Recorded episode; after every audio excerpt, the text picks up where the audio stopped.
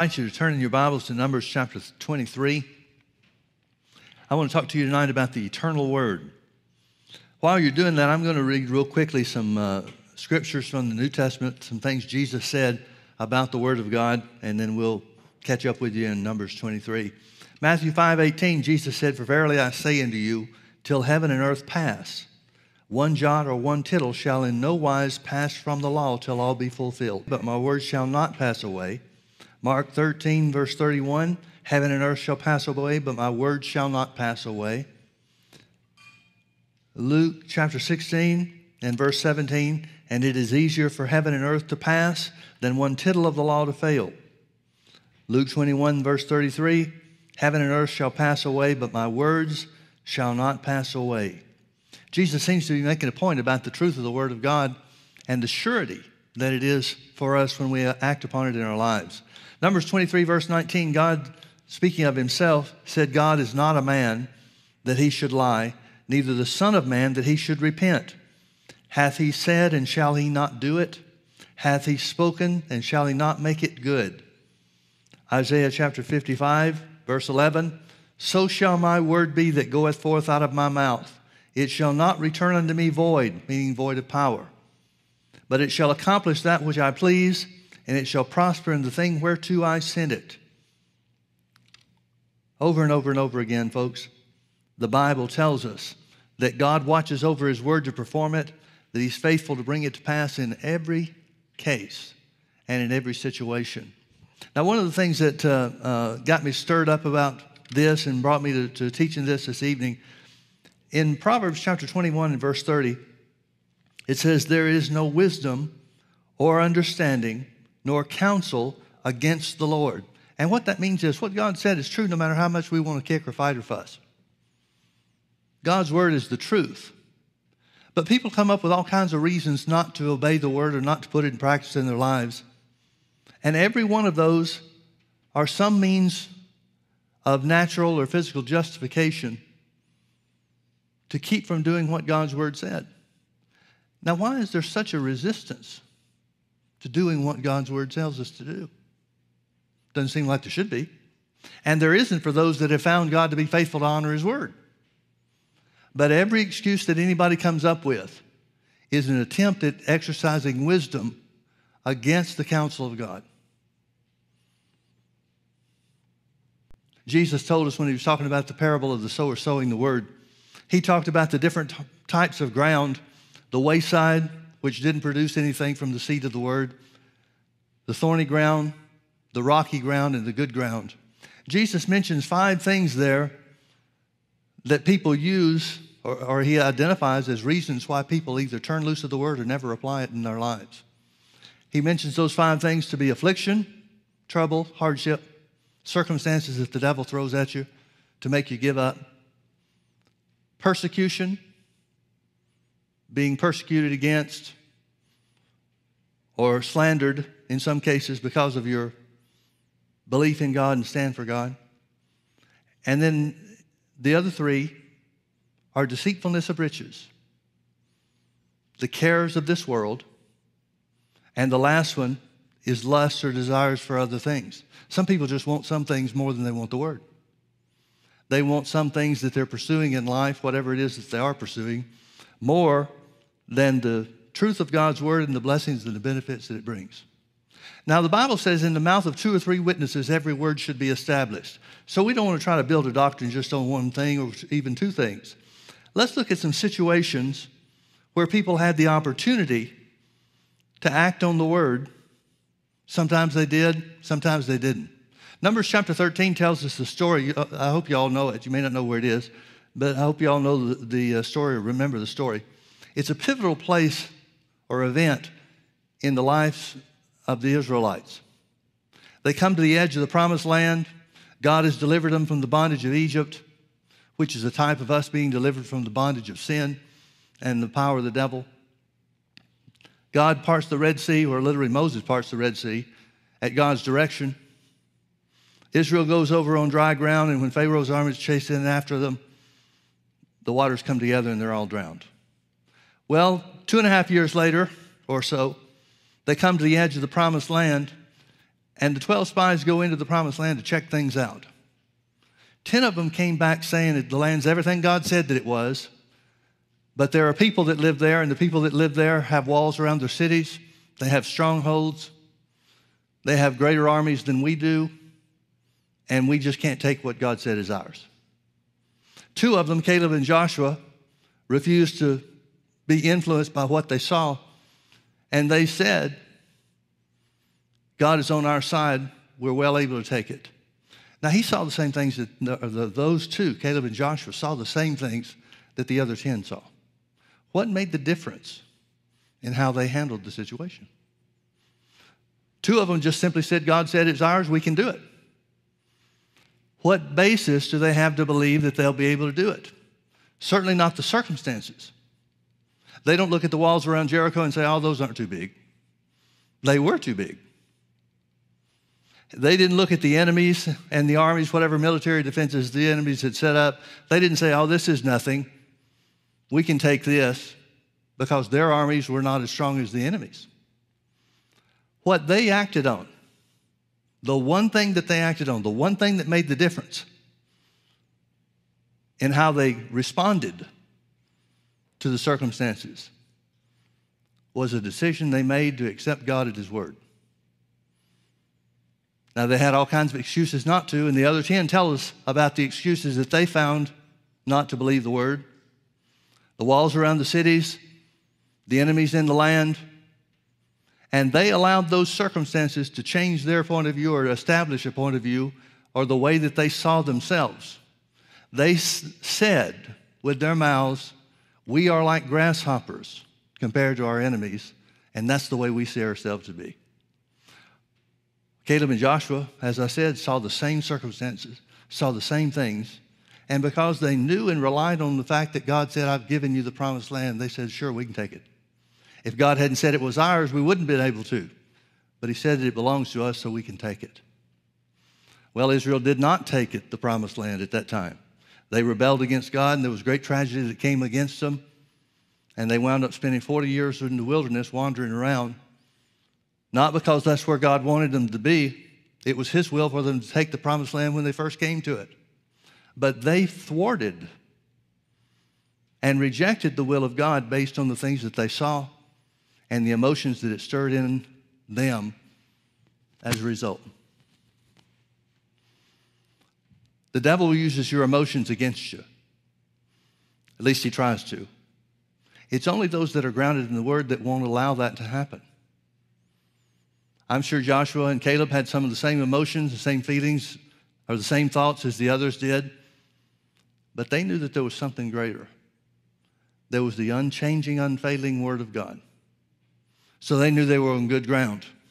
Another one that the Bible tells us about is in Romans chapter 4. It tells the story of Abraham and Sarah and how they had a child when Abraham was 100 years old and Sarah was 90. Paul describes the things that, uh, they, that took place in their journey of faith and their ultimate success in getting, realizing the promise of God in their lives. Verse 18 of Romans chapter 4 Abraham, against hope, believed in hope. In other words, he didn't have any natural circumstance to look at and say that he could have the child that God had promised. He sees how old he is, he knows what his body is not performing the areas it's not performing just uh, in comparison to when it did before. Same thing with Sarah. They didn't deny the circumstances. Abraham didn't go around saying, I'm not 100 years old, I'm not 100 years old, I'm not 100 years old.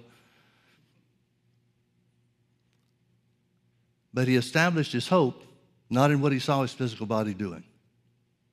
He established his hope based on what God said.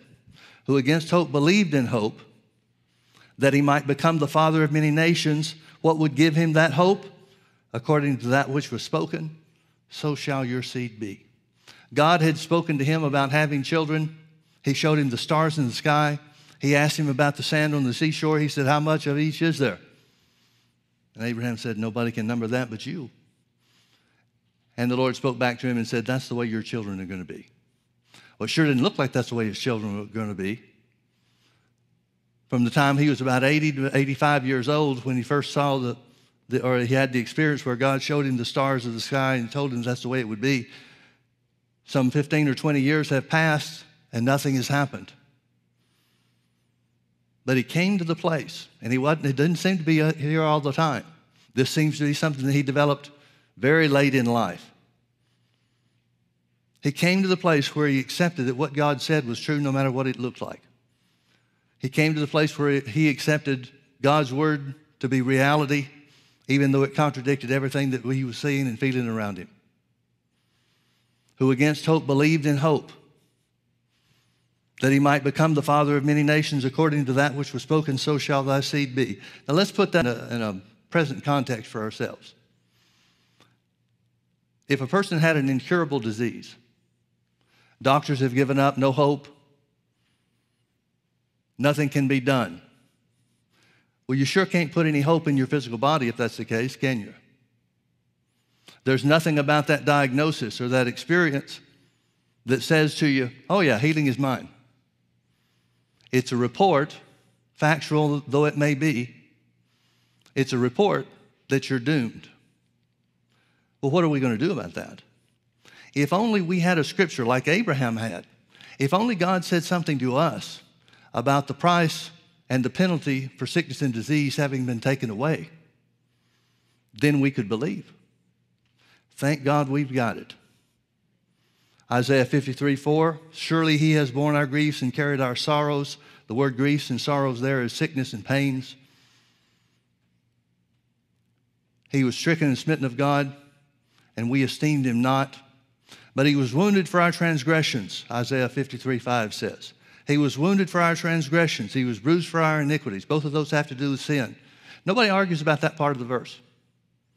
Everybody accepts that God paid the price for iniquities and sins. One is the sin nature, Adam's original sin, and the other is our individual sins. Jesus paid the price for both of them. But there's, not, there's more in that scripture. Isaiah 53 5 goes on to say, He was wounded for our transgressions, the chastisement, uh, He was bruised for our iniquities. The chastisement of our peace was upon Him. That word peace is the Hebrew word shalom, it means well being in every area. It's used in the Bible in many occasions, translated as prosperity or to prosper. It's translated wealth in some places. It's talking about God having provided for us resources, a claim on the resources here on this earth that we need because of the work of Jesus. And in the last part of the verse, it says, The chastisement of our peace was upon him. And here's the last part, and with his stripes we are healed. Now, God seemed to know that people would argue about what that meant. And some people will twist themselves into all kinds of knots and whatever else, trying to say that that's just talking about spiritual sickness. He just healed our spirits. God didn't heal our spirits, He gave us a new spirit. He took away the old spirit and He placed a new one on the inside of us. That's what it means to be a new creation in Christ Jesus. The old things passed away. Everything about your spiritual life, everything about your spiritual nature passed away when you made Jesus the Lord of your life. And God seemed to know that people would argue about what that meant and try to talk people out of believing for physical healing. So he gave us a commentary. And it's in Matthew chapter 8, verse 16 and 17. It says, When the evening was come, they brought unto Jesus many that were possessed with the devil and many that were sick, and he healed them all, that it might be fulfilled, which was spoken by Isaiah. In other words, that it might be fulfilled, which was spoken in Isaiah 53 5. Himself took our infirmities and bare our sicknesses. So the Bible describes it, it defines griefs and sorrows as infirmities and sickness. Well, if we've got a promise that says God's already done it, just like Abraham had a promise that he was the father of many nations before he ever had children. He had a promise that his seed would be as the stars of the sky. That means we've got the same right and the same ability to take hold of what God said belongs to us, just like Abraham took hold of what God said belonged to him. So, against hope, without physical or natural hope, Abraham believed in hope based on what God said to him, So shall thy seed be. And being not weak in faith, he considered not his own body now dead when he was about a 100 years old, neither yet the deadness of Sarah's womb. What that simply means, he's not operating in denial. He's not refusing to see the circumstances. There are factual conditions in his body that limit or restrict him from being able to receive what God said. So, what does he do? He looks away from what his body's telling him. He looks away. He doesn't deny it. He just says there's a greater truth than the facts of my physical condition and the physical condition of Sarah. So, being not weak in faith, he considered not his own body now dead. That simply means he didn't accept it to be the final answer. Neither yet the deadness of Sarah's womb. He's 100 and she's 90. Verse 20, he staggered not at the promise of God through unbelief, but was strong in faith, giving glory to God. He staggered not. If he's not considering his body, if he's not paying attention to his body and using his body and the circumstances thereof as the final word on the subject, what is he looking to? He's looking to the Word. He's looking to the promise that God made him. As contrary to his physical condition or physical reality as it is, he's looking at the promise of God and he chooses to be strong in faith. Now, notice in verse 19 it says, and being not weak in faith.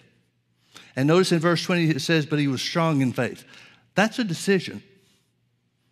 You can be either one you want. One way works and you receive the blessings of God, the other way doesn't work and you're robbed of what Jesus rightly paid for, rightfully paid for for you. So he staggers not at the promise of God, but decides to be strong in faith. What does strong faith look like? Well, notice it says he was strong in faith, giving glory to God. First of all, verse 21, here's the second criteria of, or second characteristic of strong faith and being fully persuaded that what God had promised, he was able also to perform. Now turn with me over to Hebrews chapter 11. We've got another instance with Abraham. Hebrews chapter 11, Paul is recounting, I believe Paul was the author of the book of Hebrews. He's recounting the Hall of Fame type faith that made Abraham the father of faith and our example to follow. This is the story of when Abraham was told by the Lord to offer Isaac as a sacrifice.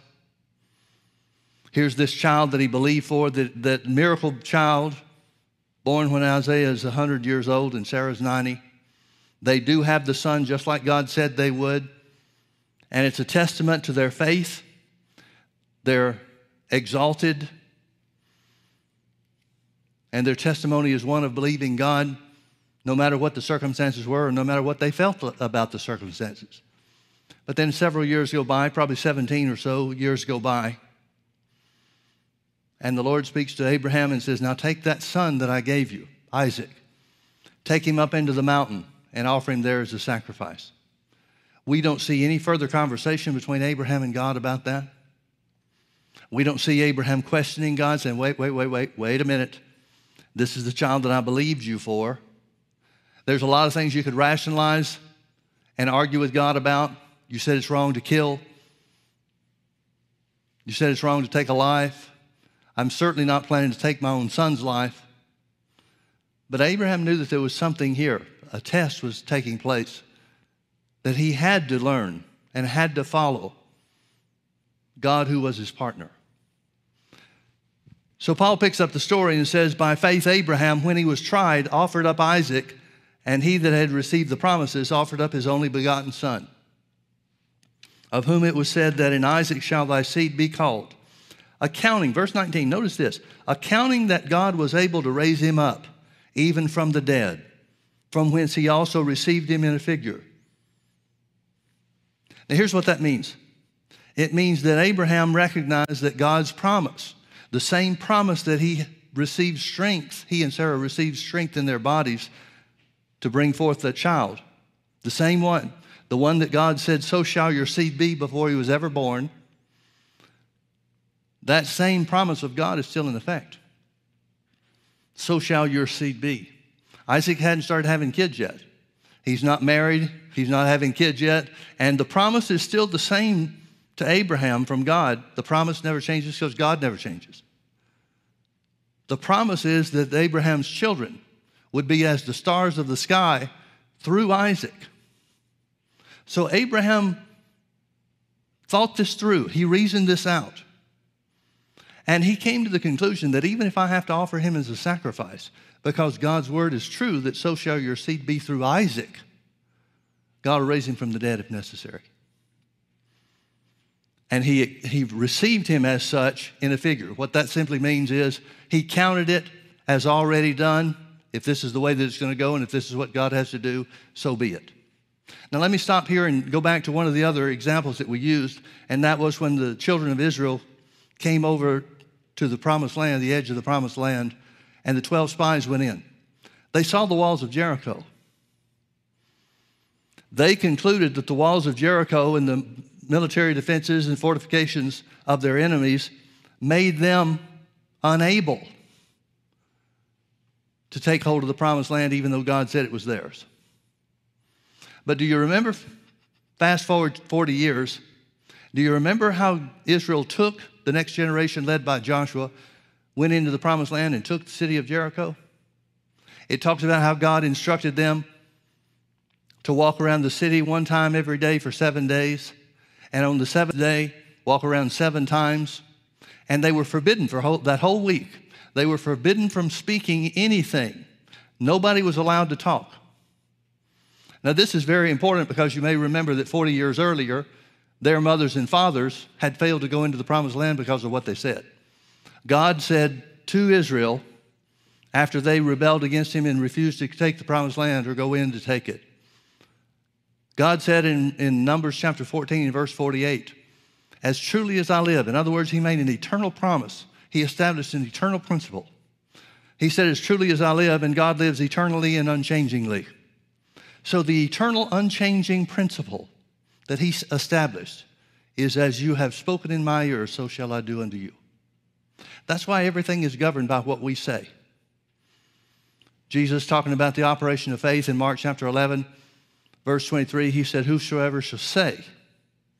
Now he's describing the faith of God. Verse 22, he describes the faith of God that cursed the fig tree and caused it to wither away, wither away overnight. And he says, This is how faith works. Whosoever shall say unto the mountain.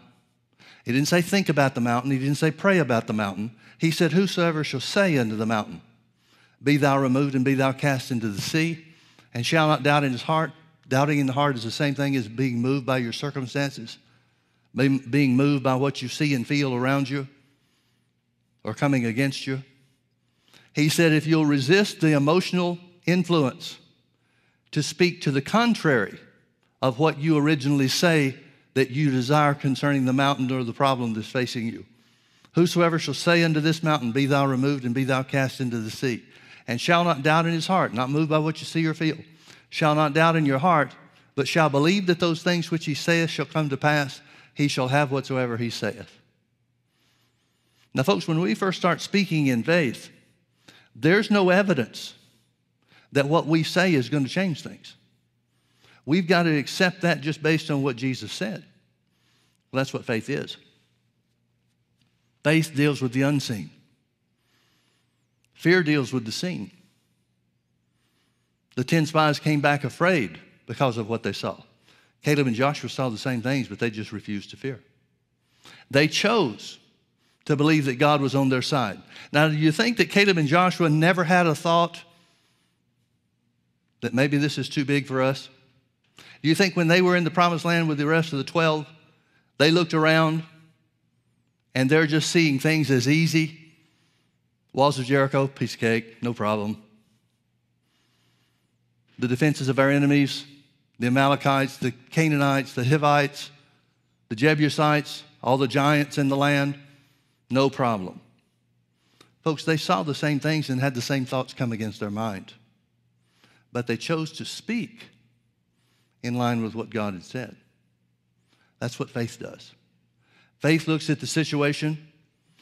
This is healing, so we'll use healing as a, an example.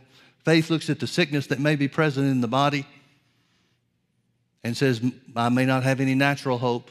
I may not have anything in my physical body that gives me hope, but I know there's one hope, And that is, Jesus took my infirmities and bore my sicknesses, and with his stripes I'm healed. Well, you remember how the walls of Jericho came down?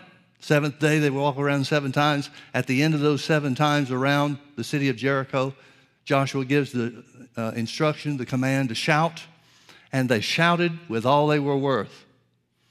And then the walls came down. Now, the Bible says the walls fell flat. King James English translation says the walls fell flat. Literally, what that means is the earth opened up and swallowed the walls. Because if the archaeology reports are accurate, the walls were 100 feet high and 50 feet deep. So if the wall just falls flat on the ground, you've still got a 50 foot barrier. But that's not what happened. What happened was the, the ground opened up, the walls of Jericho came flat onto the ground at ground level, and Israel walked into the city. Who's ever heard of a fight being won like that? Now, folks, my point is simply this in both Abraham's case, we don't have any record of anybody being raised from the dead up to that point.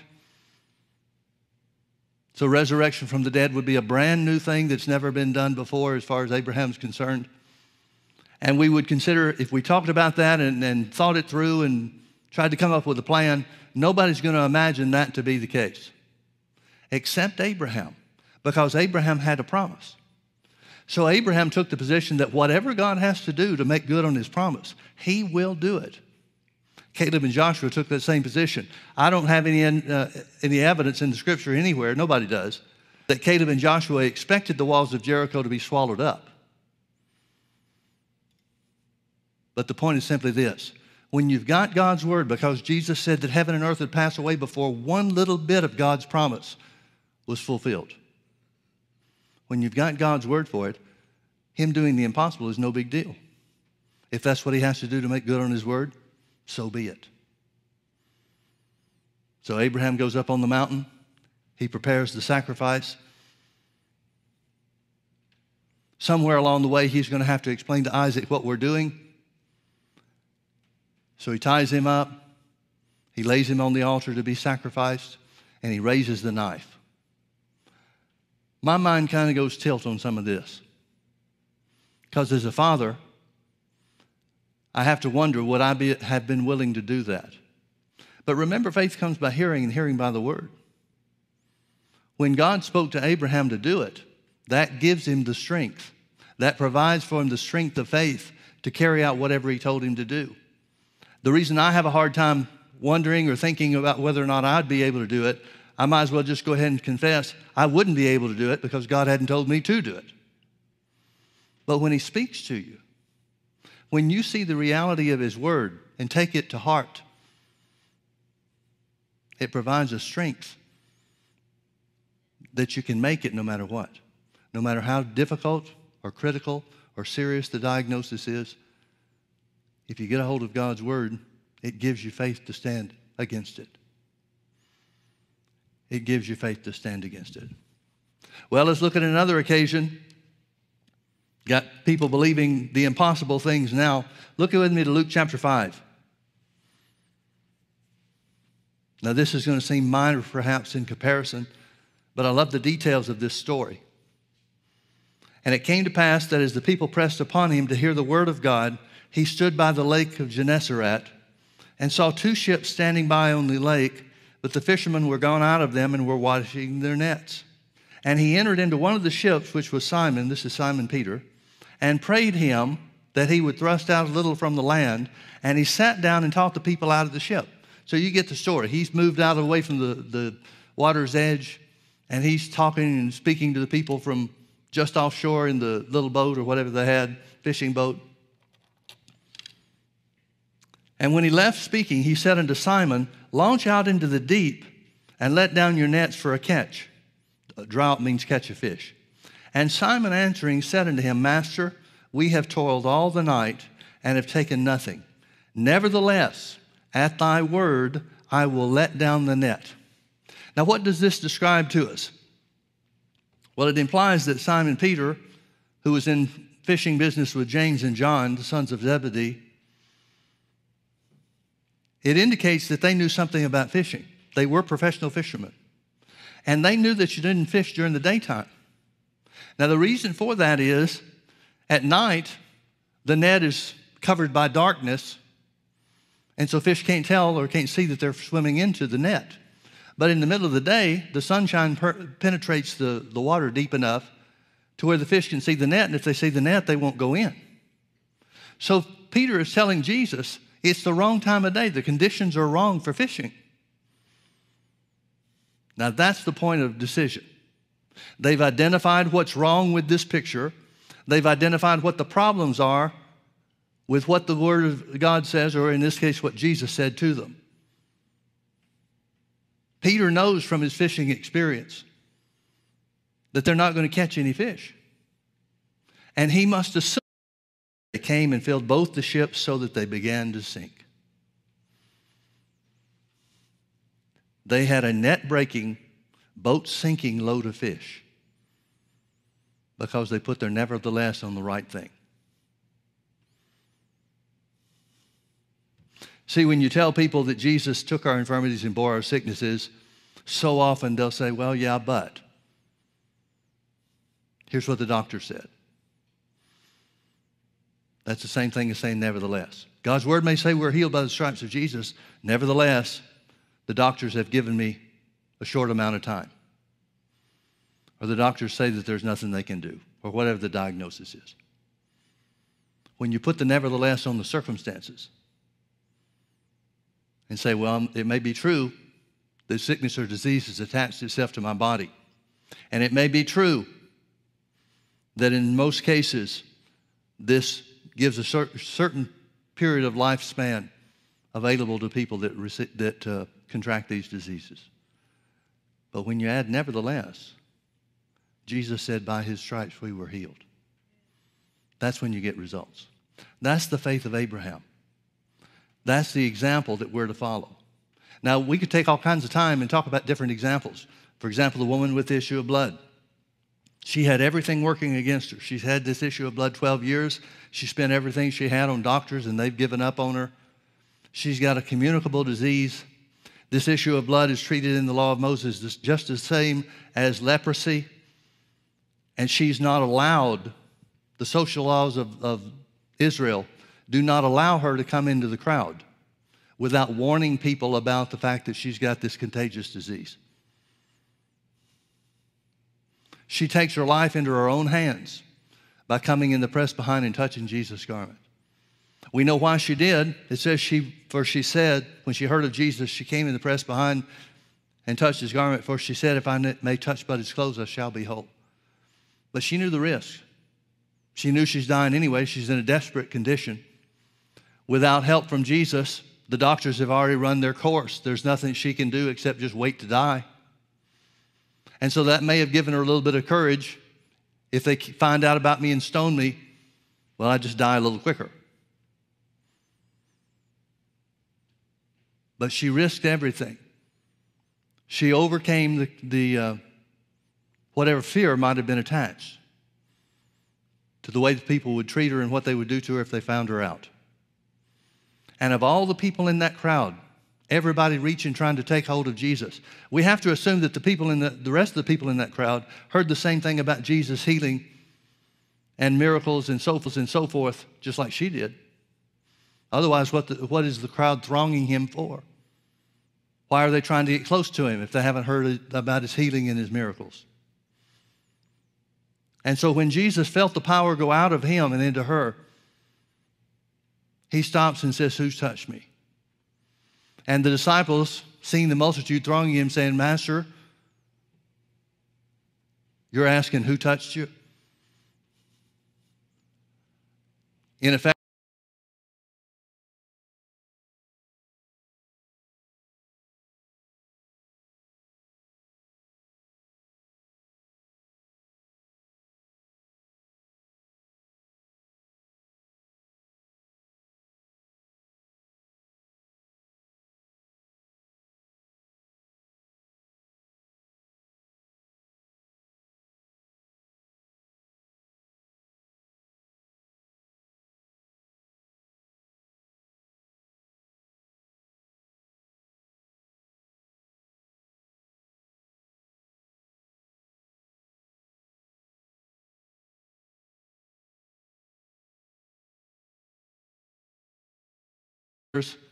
after 12 years, you'd probably begin to accept something, or at least consider the fact that, or consider whether or not the fact would be, will I ever get better?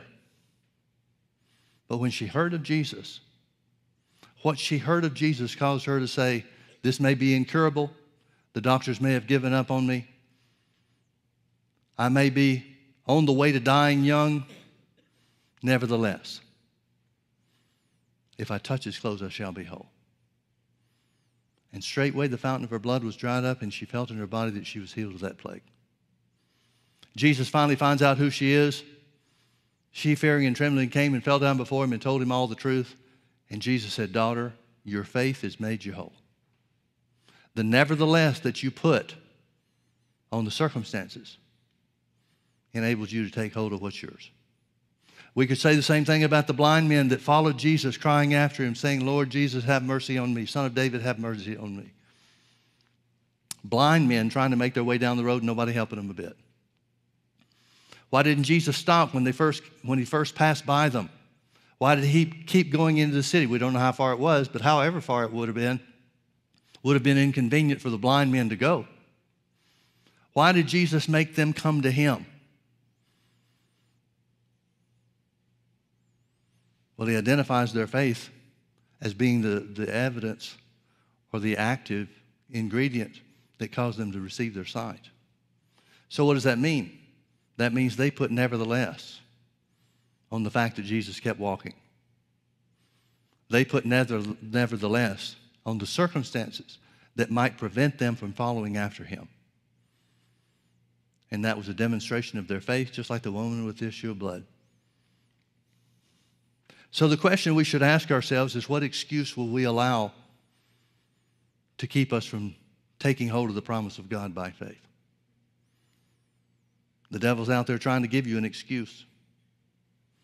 He wants you to see and feel, feel not just from a physical pain standpoint, but feel from an emotional standpoint. All the reasons why. He wants to tell you how unfair things are. He wants to tell you that other people may be able to take hold of their healing, but you won't be able to get yours. He wants to tell you and show you every little thing that he can possibly think of or that any of us can imagine as proof that God's word won't work for you this time. But, folks, Jesus said over and over and over the word of God will never fail to produce. Never. To the one that takes hold of it, to, to the one that speaks it and refuses to turn back, that person will receive every time. God's word is eternal and unchanging no matter what's going on in our lives, no matter what sickness or disease comes against us, no matter what's going on in our bodies, no matter what we've been told about what's going on in our bodies. God's word never fails. Let's pray. Father, we love you so much. We thank you for your word. We thank you that it's true. We thank you that it's a firm foundation for us, Father. Heavenly Father, we know that there's only one reason why you gave us your word. There's only one reason that you made promises in your word and notified us of what those promises are. And that one purpose is so that you can bring it to pass in our lives. The only purpose for revealing to us the fact that Jesus took our infirmities and bore our sicknesses, and with his stripes we are healed, is so that you can bring to pass in our lives and in our bodies that healing power of God that was released through the sacrifice of Jesus, our Lord and Savior. Thank you, Father. Thank you that we were healed by the stripes of Jesus. If we were healed by the stripes of Jesus, then we are healed now. That's our confession. That's what we hold fast to, Father. No matter what it looks like, no matter what natural hope we may or may not have, we place our hope in the truth of your word that you said that it would never fail. We therefore declare that we are healed by the stripes of Jesus. We declare that the prayer of faith has healed us. No matter what it looks like, healing is ours in the unseen realm. And the unseen realm is that which created everything we can see around us. it's the greater of the two. So we know, Father, that we've got a sure foundation, a firm foundation to stand upon. So we declare that by Jesus' stripes we are healed. We declare that the prayer of faith has healed our bodies, no matter whether we see it yet or not. We believe your word. And so we say that the prayer of faith has healed us. And now, Father, we thank you that you are raising us up. In Jesus' name. You are raising us up. In Jesus' name. Amen. Amen. Folks, that kind of faith works every time. It may not work as fast as you want, and the devil may try to tell you since it's not working as fast as you want, it's not working at all. But since he is the lie, he, Jesus said he is a liar and the father of lies, just know that whatever he tells you is a lie. If he's telling you your faith won't work, if he's telling you you can't receive, that's because he knows your faith is, on, is in the process of giving substance to your healing. Amen? Amen. Say it with me I am healed by the stripes of Jesus. Amen. Nothing you can ever say will be more true than that. Amen. God bless you. Thank you for being with us. Don't